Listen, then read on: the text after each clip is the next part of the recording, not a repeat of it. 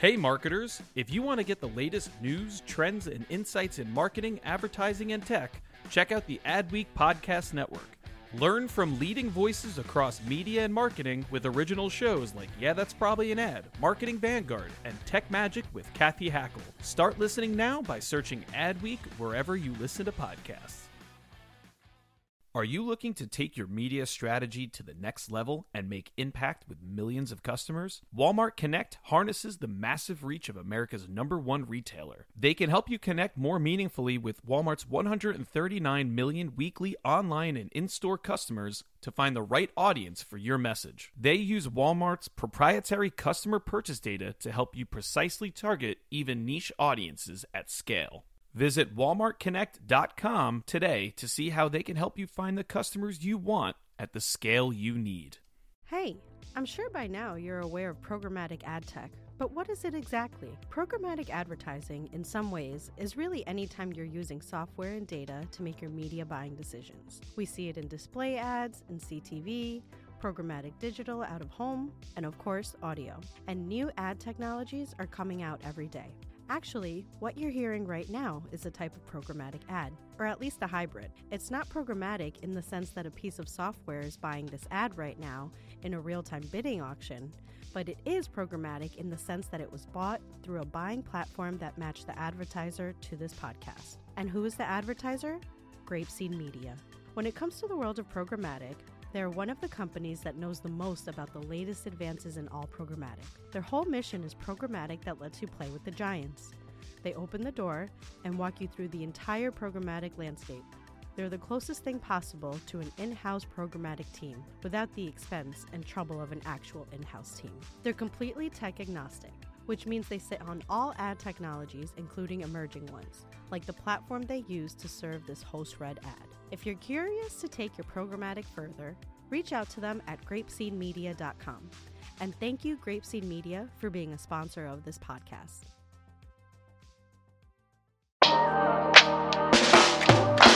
Hey listeners, Luz and Shannon are taking off today from Yeah, That's Probably an Ad, and we have something great in store for you. Do you know Antonio Lucio, former CMO of Facebook and titan of the marketing industry? He hosts a show right here on the Adweek Podcast Network called Homework, and it's centered around work life balance in the marketing industry. Today, we want to show you episode one of the series, where Antonio sits down with Carla and Tariq Hassan. Carla is the CMO of JP Morgan Chase, and Tariq is CMO and head of customer digital experience at McDonald's. In this episode, they discuss what they learned while raising a family during the pandemic and why they don't really consider themselves as a power couple. It's a terrific conversation. Make sure to check out this episode and the rest of season one of Homework with Antonio Lucio at adweek.com slash podcast or by searching for Adweek wherever you find podcasts.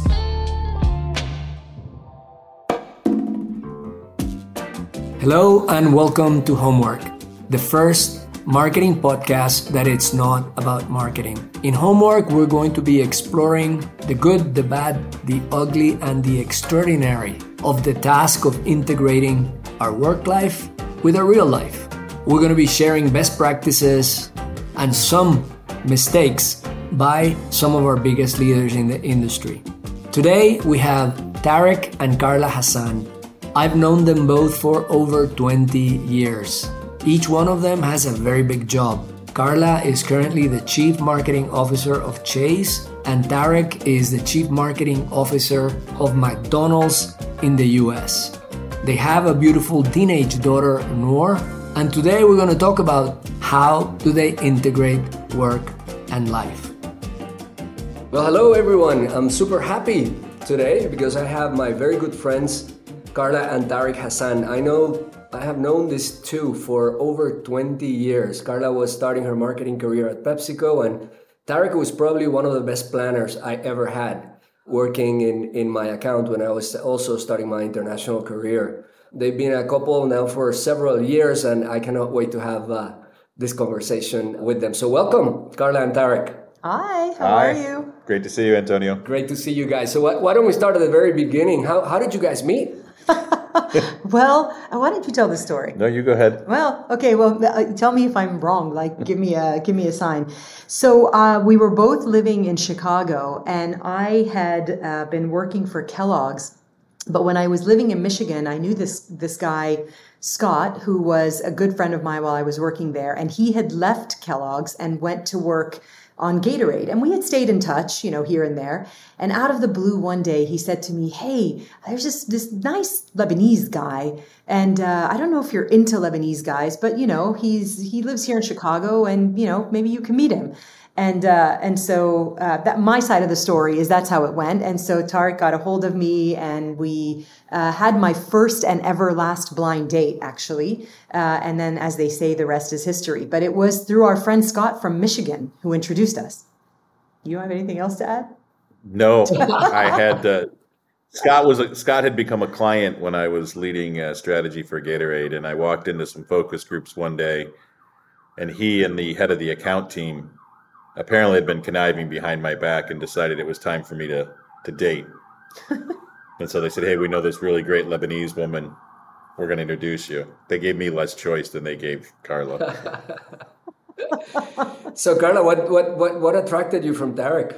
You know, I feel like he's well. You know, anyone who knows Tariq knows how charming he is. So he he was super charming, even from his emails that he sent. So that was one. And then when I met him, uh, I will say the first thing I noticed was his smile. Actually, he just was. He That's just, not true. The first thing true. you noticed was how short I was. Why are you outing yourself?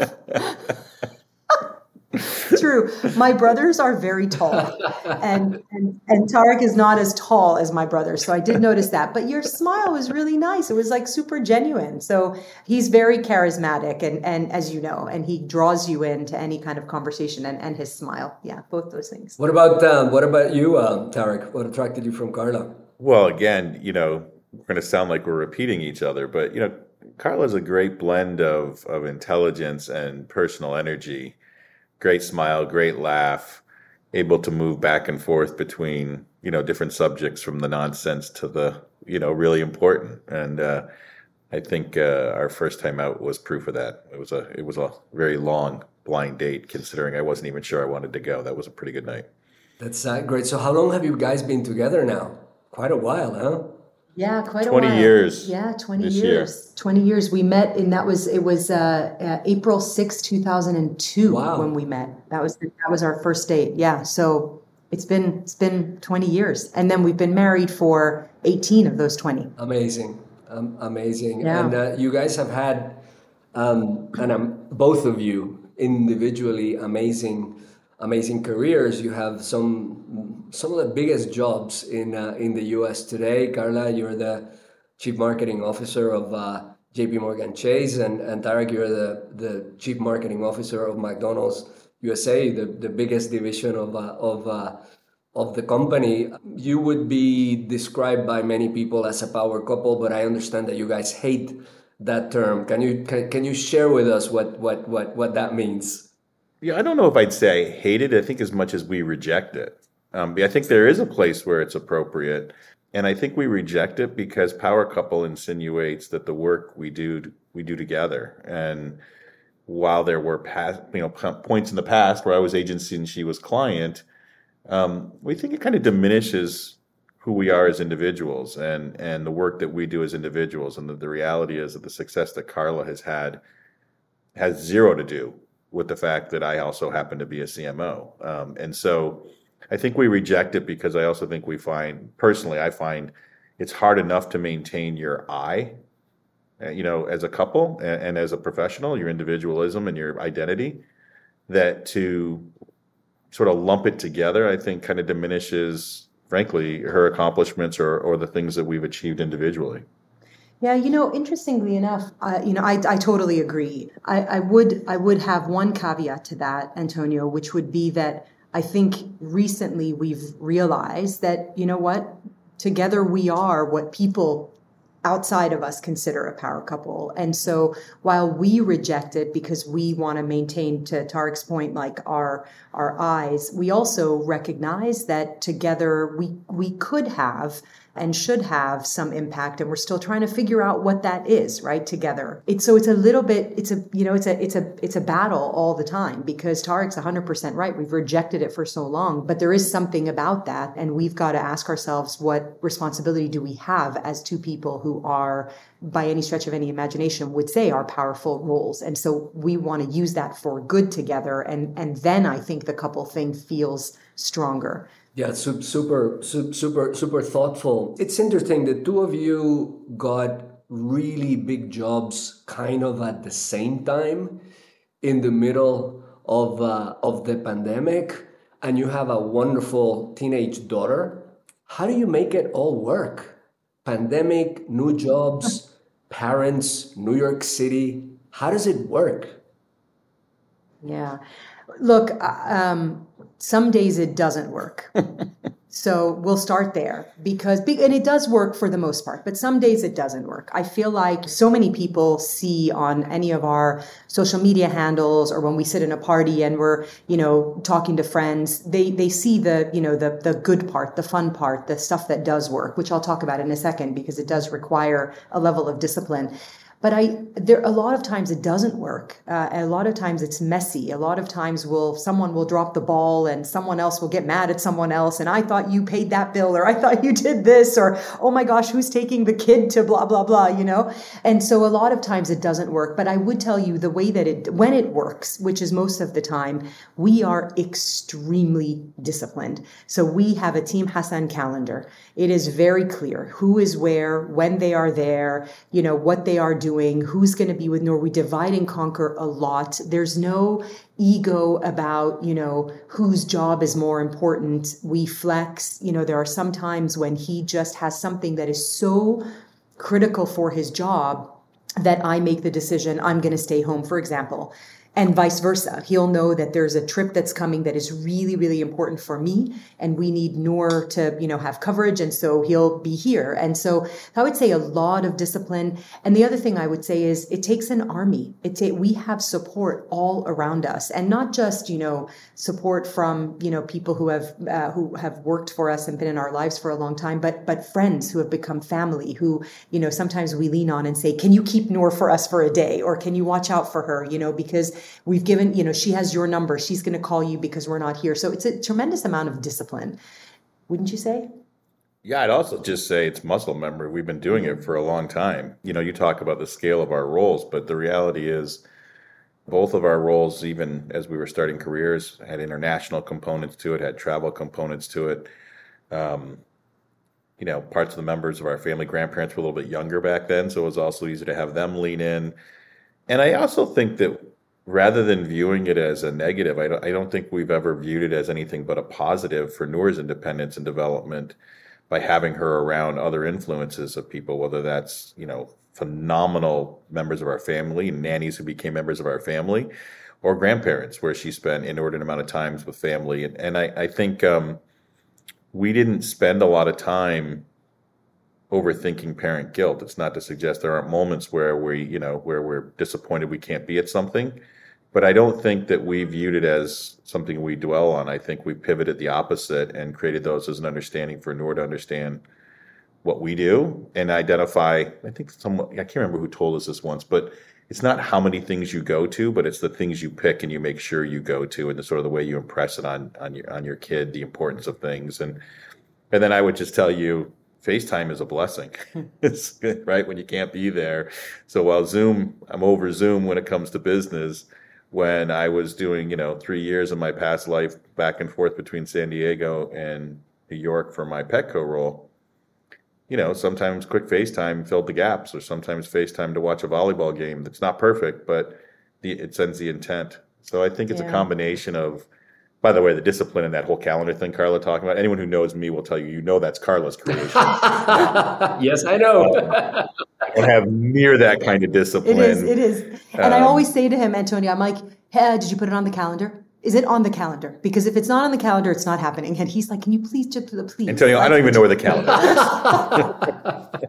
I end up putting it on the calendar. You know, the one thing that Tariq said, though, that strikes me as interesting is, uh, particularly as it relates to the decisions that we've made around what we attend and don't attend with Noor, you know our history with Noor, and I would say that you know we we have come to a place where we are unapologetic about when it's important to her we make the decision like we we make her the number one. It's not all the time but it's because of the trauma that we went through with her. And sadly sometimes i think you have to go through those things in your life to be able to say here's what's important. So it it actually interestingly enough outside of our discipline, our experience with her has become a mechanism for us to say what is important to attend as parents. And that's why the parent guilt kind of goes away because we know what's important to her. And it doesn't matter what I'm doing or what he's doing.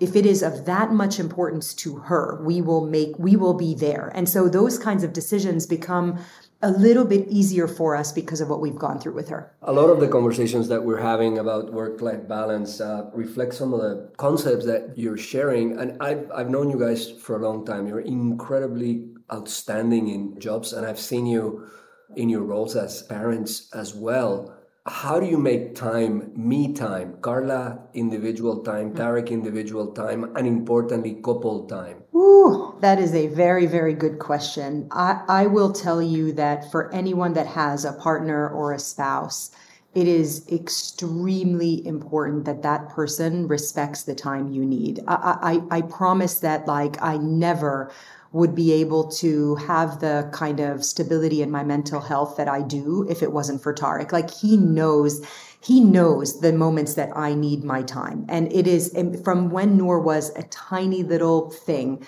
he would say like on a Sunday, Hey, I'm going to take her for a couple of hours. I'm just going to go walk. I just, or just, why don't you go walk? Like I got her or something like it just, he, he it's it's so important for the for the partner that you have to know when you need that time. I think it's also really important for you to be able to voice that you need that time. And i have no issue saying to tariq like i just need a minute and i need you to know that it's not about you it's actually about me. And whether that minute is you know sitting in in my room reading a book whether that minute is walking outside whether it's talking to a family member without Noor or Tariq, like whatever it is, I feel like you have to you have to be able to voice that to your partner and your partner has to be willing to accept that. It's not about them in that moment it's about you. Otherwise it's really hard because then you're you know you're you, you never have the time for your for yourself particularly when you have a, a child and a and a dog. I don't know if you have any other no, I, I would actually argue antonio that like none of us actually there's a reason they talk about empty nesters, right?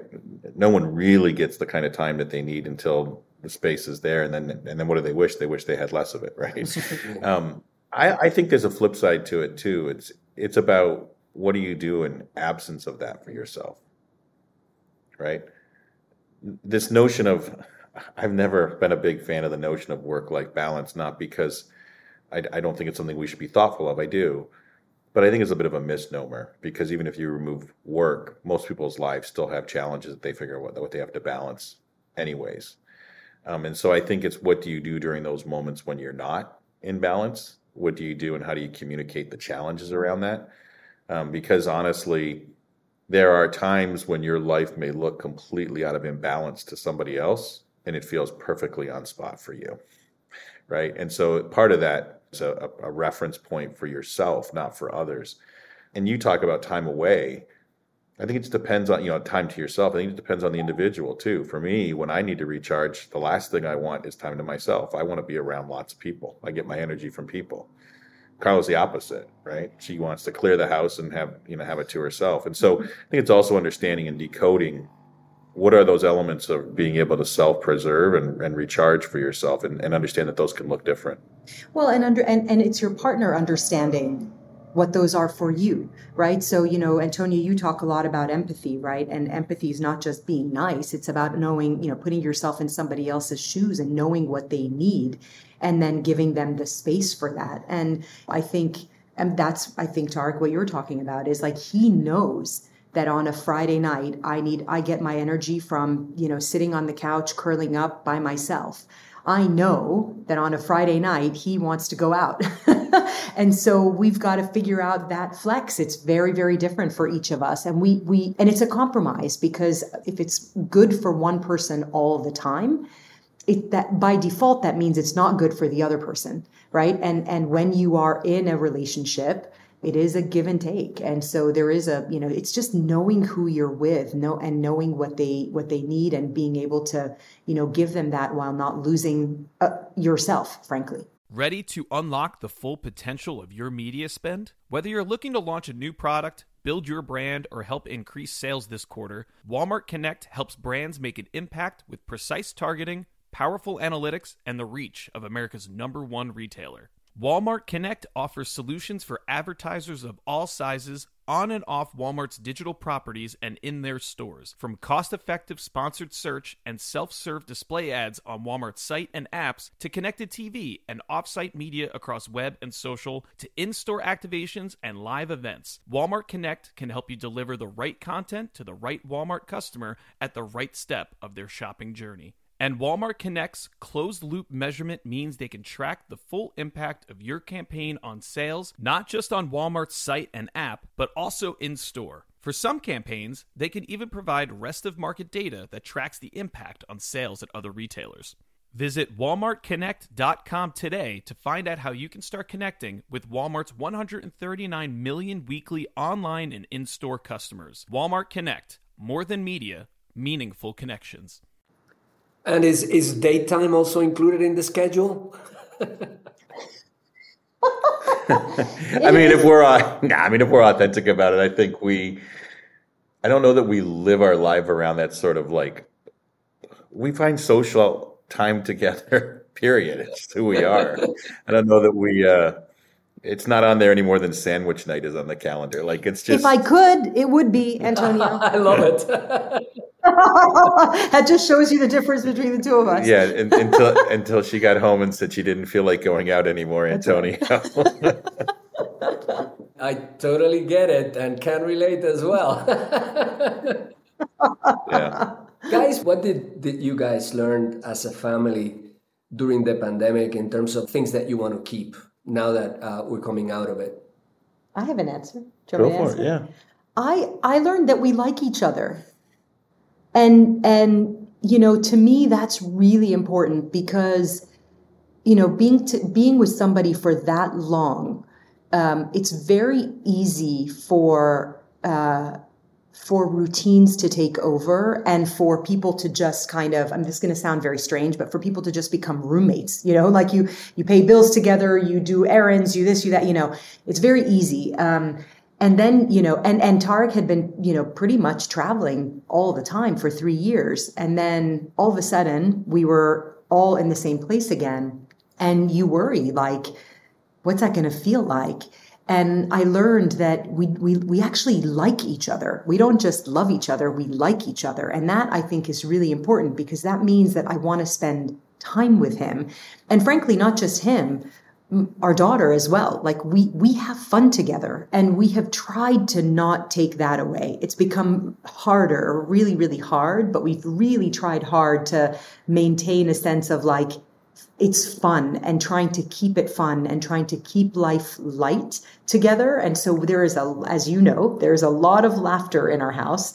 Um, there's also a lot of debate, but there's a lot of laughter in our house because we actually like each other. And I think that that's, that might sound surprising to some people that I choose to use that word, but I do think that for me, I reflected on like, wow, we, we actually, we're, we're, we're like a good little family here. It's fun. It's fun to be a part of this family. And I don't want to lose that. I think both of us would acknowledge that we are glad the doors are open again. and that we can like each other outside of four walls. Maybe even better outside of four Yeah. walls. No, I'm just kidding. yeah. There are lots of weekends I'm told to go back to Chicago. Oh my gosh. Oh, Yeah. or that the only one that's happy when I get home is the dog. oh, that, Oh, that is who is the only who is also the only other male in the house. Well, I, I, I can relate to that. I don't even have a dog, Derek. Uh, the, uh, but it's it's it's very interesting what what you you're saying. We I, I found the the same thing that when you're f- faced to to be uh, in close quarters with uh, with your significant other and, and your family. Uh, you know, if, if it works, is wonderful. If it doesn't, is is is disaster. And we have all read the numbers. The number of people that have uh, changed jobs, changed cities, and also changed their marital status during uh, the, the the pandemic and post pandemic is is just staggering. So it's it is actually a blessing when you find that you like i love the way that you expressed it uh, carla you, that you that, yeah we, we all love each other but we, we we like each other. We actually like to spend time with each other. Um, what do you guys think? And you know sorry and you know, just one thing on that. What, what i think was really really interesting it also you know as it relates to work it also then because because other things become important uh, or have become important during that time, it also resets a little bit what is important and not important, even as it relates to the industry that we're in, at least for me, right? That moment really kind of, or the two years that we went through really not just, you know, reaffirmed the, you know, the, the piece that I just said, but also it kind of made me think differently about even like who, where I want to be and who I want to be even in our, in our industry. So I think there's so many things that came out of the, and how I want to behave, right, in our industry. And so there's so many things that came out of that pandemic that I think we want to keep. So, so let, let, let, let's take that. I mean, you guys are in in position of um, of significant impact and influence. Um, what are the things that corporations should do in order to ensure that the different families actually are able to live within the work life integration that they individually need? What can companies do? You know, it's interesting. this this answer may not be uh, that popular with some people because I think there's a general perception in a lot of pockets of our industry that we made this all work completely virtual. Why can't we maintain either that complete virtuality or that or significant significant flexibility? I do think that industry and companies need a, an accountability to think through how they provide that flexibility to support their employees. And I think we learned a lot of those pieces. Um, and I think we learned that because we're allowing our employees to live a more authentic life by doing that. We're allowing ourselves to live a more authentic life by doing that. Um, having said that, though, I think it's incumbent upon us as leaders and as, as partners inside of a company to ensure that we also maintain the authentic identity of a company. And so, a company that started virtual pre pandemic and remain virtual, that was part of their identity. A company that was not, was completely physically present. This was a massive swing of a cultural identity for a company. And while I think companies need to evolve their culture and think them through, I think we as partners also need to understand what that needs to look like and how we participate in it. So, you know, personally, I'm not a fan of the suggestion of of it worked the way we were, so let's just keeping it going. I think we all have to step back, look at the company, what made the company successful, what parts of the culture made the company successful, what are those that we can maintain, while also continuing to learn from the benefits we gain, the flexibility uh, that was discovered during COVID. But I do think we're at an inflection point. I'm hearing a lot of companies talk about, okay, we seem to have moved past the major issues how do you give the right flexibility to those who have physical and health needs? But how do we also think about how to maintain our identity as a company and recapture some of those elements that were working for us prior? And, and I think we're at a really interesting point for that.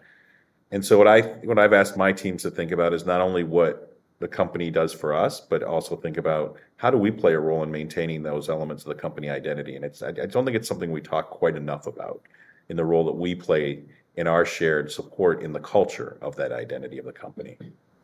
You know, it's interesting for me. I think there's some things about that of what you just said that I definitely agree with, and there's places where I diverge. I mean, I, I think that I agree that we are humans and human nature is to be around other humans. So, you know, in in general. And so I have I have found that when my teams do come in, they actually love interacting with others. And they remember the culture of the company and they remember like what they love about it and it just gives them energy. And so that that part I agree with because you're right I think it's much easier for you to you know not be connected to a company culture if all you if the only thing you have is you know little little boxes on a screen. Having said that, I do think that companies really need to, and a lot are starting to think much more about flexibility for people. I don't think, you know, again, five days a week off or whatever, if, if before the pandemic it wasn't five days a week at home or whatever.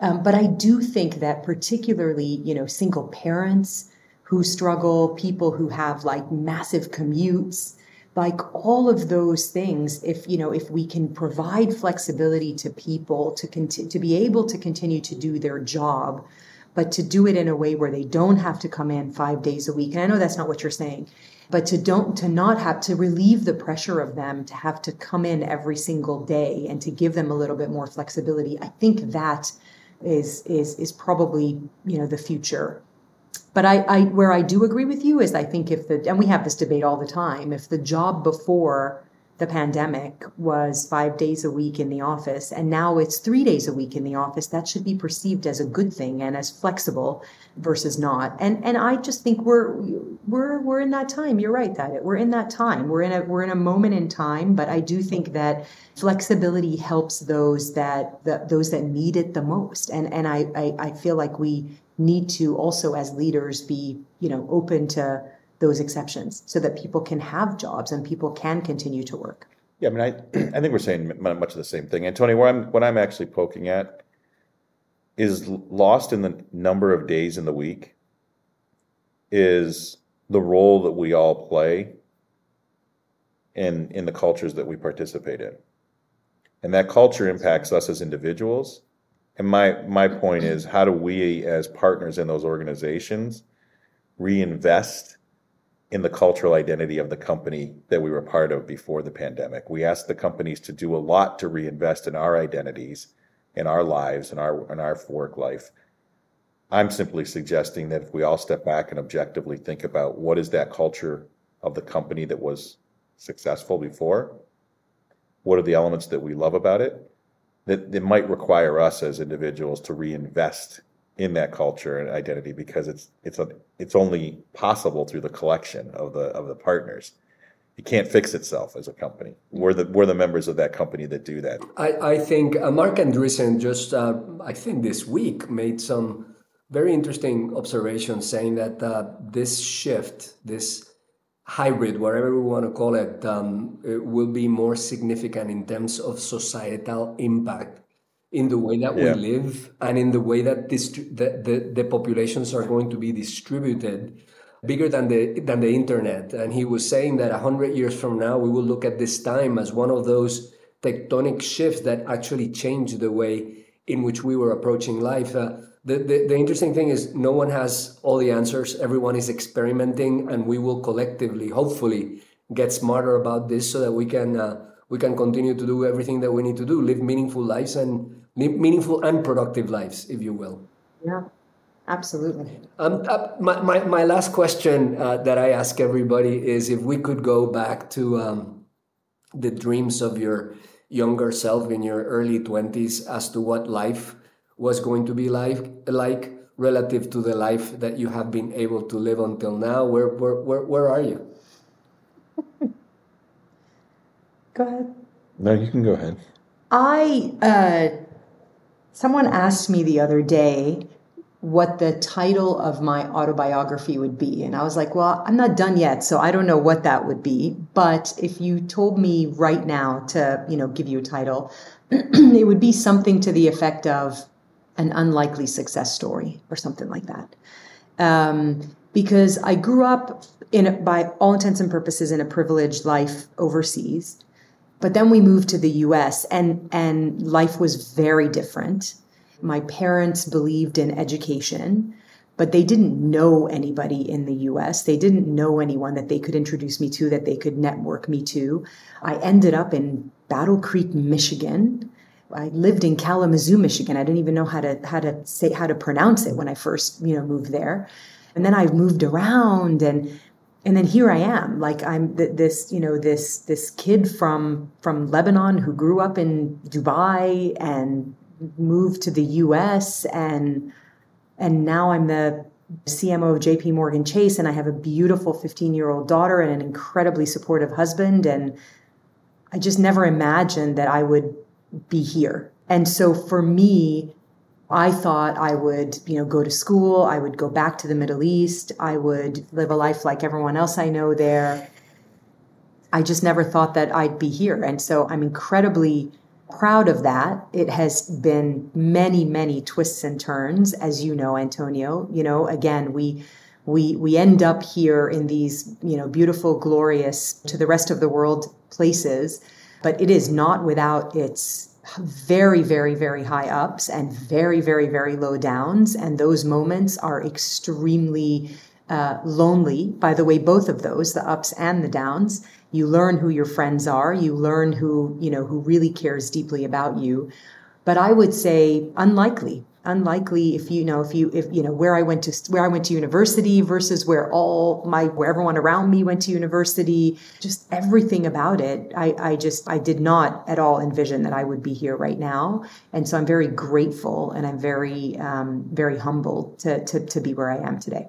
I guess I paused on it, Antonio, because I've never been really one to look over my shoulder. Of course, I've learned from things and, and bring those things forward, but even when it comes to New Year's, I'm not a I'm not a big uh, reflection at that point in time. I think that we should learn point in time as we go, and so I guess if anything, I'd look back and and and you know if I'll stick with Carla's autobiography title, I guess I'd probably call it the mistakes I made and the more the ones I wish I had made, um, because I think that because I think that's you know I think I might talk to my team a lot about the fact that you know you never achieve greatness with fear of failure and I'm somebody who has always approached things uh, in a way where uh, chase the stretch opportunity, pursue elements in your life that people are telling you are not possible.